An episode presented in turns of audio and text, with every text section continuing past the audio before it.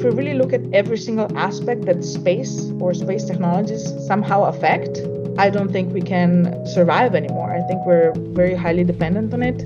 There is a lot of missions being planned NASA, but there are also other countries, other space agencies that are planning missions to the moon, and in the longer term, also in the coming, I would say, next uh, five to ten years, also going to Mars. For me, that's really inspiring. It's something that uh, sparks imagination and with that, you have progress. You're listening to The Lid Is On with me, Conor Lennon. Okay, cards on the table. I'm a space geek. Mars missions, moon bases, the final frontier, space elevators. I love it all. I have a high tolerance for rubbish sci fi movies and TV series. So, obviously, I was transfixed by the video of a NASA satellite smashing into an asteroid last week, and I follow the news about the latest plans for several countries to get involved in a new space race. Now, as we're in the middle of World Space Week, what better time to find out about the role the UN plays in this space, as it were? In the Austrian city of Vienna sits a whole office dedicated to the subject, the UN Office of Outer Space Affairs, or UNOOSA, which was set up not long after the Soviet Union launched Sputnik, the first satellite to orbit the Earth back in the 50s. UNOOSA's job is to advise the Committee on the Peaceful Uses of Outer Space, which currently has 100 state members. The resurgence of interest in space obviously raises a lot of questions, ranging from potential security threats to the commercial exploitation of moons and planets to pollution. The pollution problem was in the news recently when the Federal Communications Commission of the US adopted tighter guidelines on getting rid of the growing number of out of commission satellites that are a potential hazard to spacecraft. And last year, the International Space Station actually had to temporarily change orbit to get out of the way of a piece of debris dating back from the 90s. So I got on a call with Niklas Hedman, the acting director of UNOOSA, and asked him how big a problem space junk has become. It is a real problem, and, and space debris has been on the agenda of this intergovernmental body, but also among all spacefaring nations. So, space agencies, etc., all the operators of satellites, they are aware of this, and there is a genuine interest in trying to mitigate uh, the creation of, of, of, space debris and see how we in the future with a huge number, I would say an increase in the objects that are being deployed in orbits around the Earth, which is a concern because the more objects you place in orbit, of course, the probability of a collision is gets higher okay? And this is a constant uh, issue on the table and uh, the space community at large is really looking into this not only for from a governmental perspective but also non-governmental entities like the private operators because there is a lot of companies today private companies and commercial companies that are actually operating satellites and performing space activities and they are also important stakeholders in all this equation and they are also constantly looking into this and trying to see how we can promote a long-term sustainability of the operations we are conducting in orbits around the Earth. And that, that must be making the work of UNOOSA much more complicated. We have more and more countries who want to get involved and send people up to space, and also more and more companies, as you said, private companies that want to get involved. And obviously, they're doing it for commercial gain. So, what does that mean in terms of the changes to your organization? Are you expecting the organization to be growing and uh, taking on more committees and issues as the years go by? Member states have the decision making power. Private sector entities like industry and commercial companies they don't have a seat at the table in those inter- intergovernmental uh, bodies of the committee and its two subcommittees, but there is really a, a, um, a push, I would say, from member states to, to still be aware of the need for governments and their companies under their jurisdiction to coordinate and for the governments, honestly speaking, for the governments to legislate and uphold some sort of supervision of private activities under their jurisdiction. So there is a constant dialogue we see over the only the past few years more developing countries, smaller developing countries, emerging space nations that are now ready to deploy their first satellite in orbit, etc. And by doing that, they actually become spacefaring. And they also have to pay attention to space debris mitigation, as we talked about earlier, and responsible uh, space activities from the government side. Uh, so there is a lot of, of such discussions and such focus going on in this intergovernmental body, and the awareness is clearly there that governments and private entities under their jurisdiction they need to to cooperate in because it's all about sustainable activities in the long run. And there was recently an incident of a satellite crashing to Earth and uh, causing some damage. Was that something that um, that came up in UNOOSA?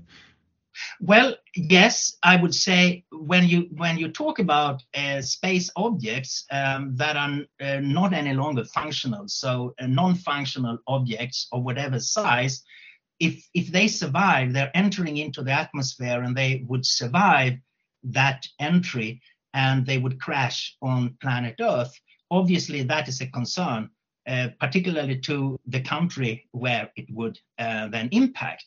And uh, there is actually, quite interestingly enough, a, a legally binding uh, convention from, uh, from the 60s, 68, the uh, Rescue and Return Agreement, which really establishes what, uh, what you have to do in case of astronauts that land on the territory of a foreign country or when a piece of a spacecraft is actually crash landing on a territory of another state. So that regulates, you know, how to return the astronauts, obviously, and also how to identify and return the metal pieces that has survived reentry. So yes, that is a, a constant issue, and we receive this office is mandated to uh, maintain the central register of objects launched into outer space.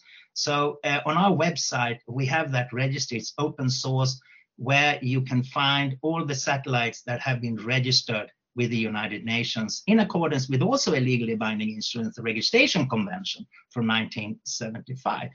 And we also maintain a repository of submissions, you know, notifications from countries where they have discovered a piece of a spacecraft that has landed on, I mean, crash landed on its territory. So that is pretty much regulated, and which means also that there is a dialogue between countries. They are aware of this. So there is a system for taking care of that matter.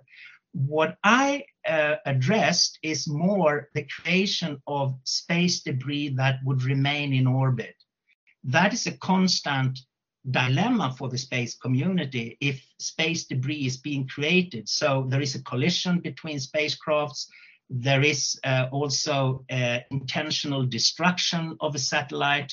And uh, there would be a situation where there could be too much debris in a certain orbit. So it would make it more difficult to deploy and operate functional satellites. So that is a constant dialogue among the major spacefaring nations. And for that sake, all the hundreds member states of this committee, COPUOS, are constantly dis- discussing how to cooperate and coordinate this better. Turning to the moon, we've heard, of course, about the US Space Agency, NASA's plans to actually establish a, um, a permanent moon base. And this raises all sorts of questions about how the territory of the moon could be split up, whether between countries or private companies taking a stake. Um, is how advanced are these kind of negotiations and discussions at the UN? So basically, um, outer space is uh, without uh, you know territorial uh, sovereignty or jurisdiction. So it, it's it's like the high seas, if you put it that way, to make it simple. And the moon, the rules for the moon, according to the Outer Space Treaty, also applies to other celestial bodies. So there you have asteroids and you have the planets and the moons in the outer solar system. Now we see, of course, as we know, we see now a really a, a, a new focus on the moon, particularly, but also on Mars.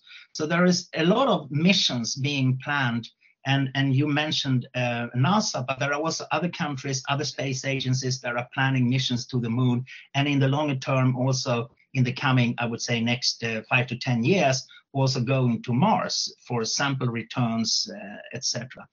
Uh, what is interesting in, in the whole issue of space exploration of planetary bodies is, as you alluded to, uh, commercial activities in uh, in mining, the utilization of space resources, because that is something that is also being debated now. And I can tell you that this year, in fact, uh, the legal subcommittee, when it's held held its uh, session earlier this year, established a working group under a five-year timeline to really discuss in this intergovernmental body among those hundred uh, member states uh, what to do, how to coordinate, how to cooperate, and what is needed to be observed when we are now moving into, I would say, a new era of planetary engagement. So there is a lot of focus on the moon and other celestial bodies, and that is really now being debated in this intergovernmental body.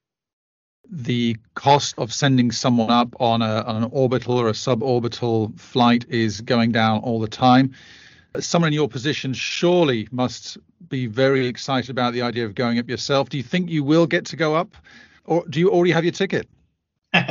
no, I think I stay on Earth. Uh, honestly speaking, uh, I'm not uh, that interested in going into space. Others can do that. I'm happy to go in your place. Absolutely. Niklas Hedman, the head of the UN Office for Outer Space Affairs, who I think just offered me his ticket to space. I guess it's just lost in the mail right now. Now, as I said earlier in this episode, it's currently World Space Week. This is a UN event which celebrates the contributions of space science and technology to the betterment of the human condition. This year's theme is space and sustainability, so there's a focus on how the tech can help us better understand climate change. There are thousands of space education and outreach events taking place in 96 nations, and the World Space Week Association has an eye across all of them. Maruška Strah is the executive director of the association. The mission of World Space Week is to really bring space closer to the public and, and to people, to educate them, to um, to showcase what's happening in the space sector, and again that this is something they could be a part of every year our board of directors selects a theme for World Space Week, and this year the theme is space and sustainability. We're gonna see a number of events that will be that will be really interesting and it will be very much future oriented, as in um, how can we use space related technologies and applications for the benefit of life on Earth. Also, how we can um, how we must protect space as a as a resource. The US Vice President Kamala Harris announced a new coalition of space companies that will focus on increasing the space industry's capacity to meet the demand for, for skilled technical workforce in, in the space sector. We know that several space agencies, including Azercosmos from Azerbaijan, are planning um, events throughout the week we've seen in the calendar um, a large number of events happening in in Pakistan already, which was also number one event organizer last year during um, World Space Week 2021 and Women in Space.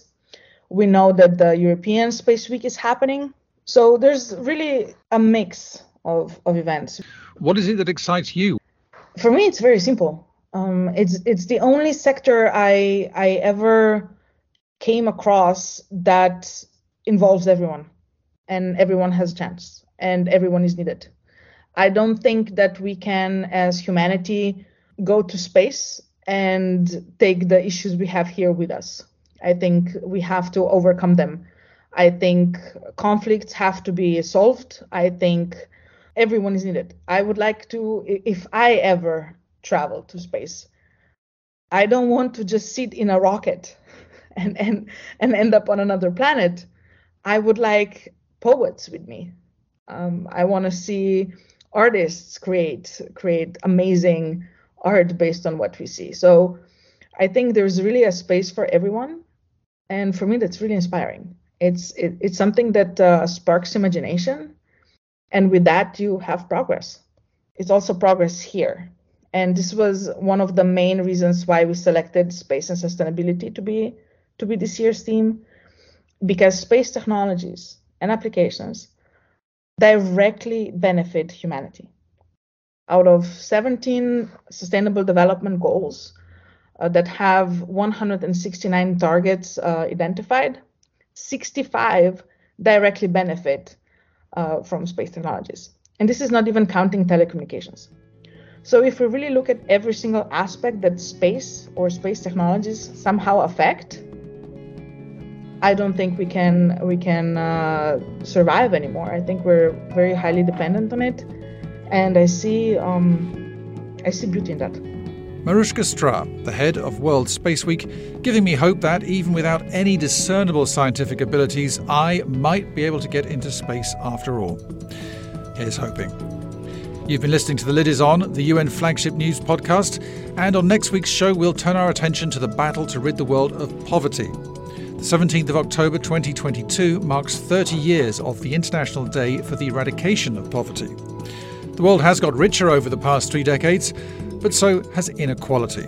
I'll be speaking to a prominent activist who's fighting to help desperately poor people in New York, which is reportedly the richest city in the richest country in the world. I'm Conor Lennon, and this is The Lid Is On. You can find us on all the main podcast platforms, so if you haven't already, please like and subscribe. Have a great week.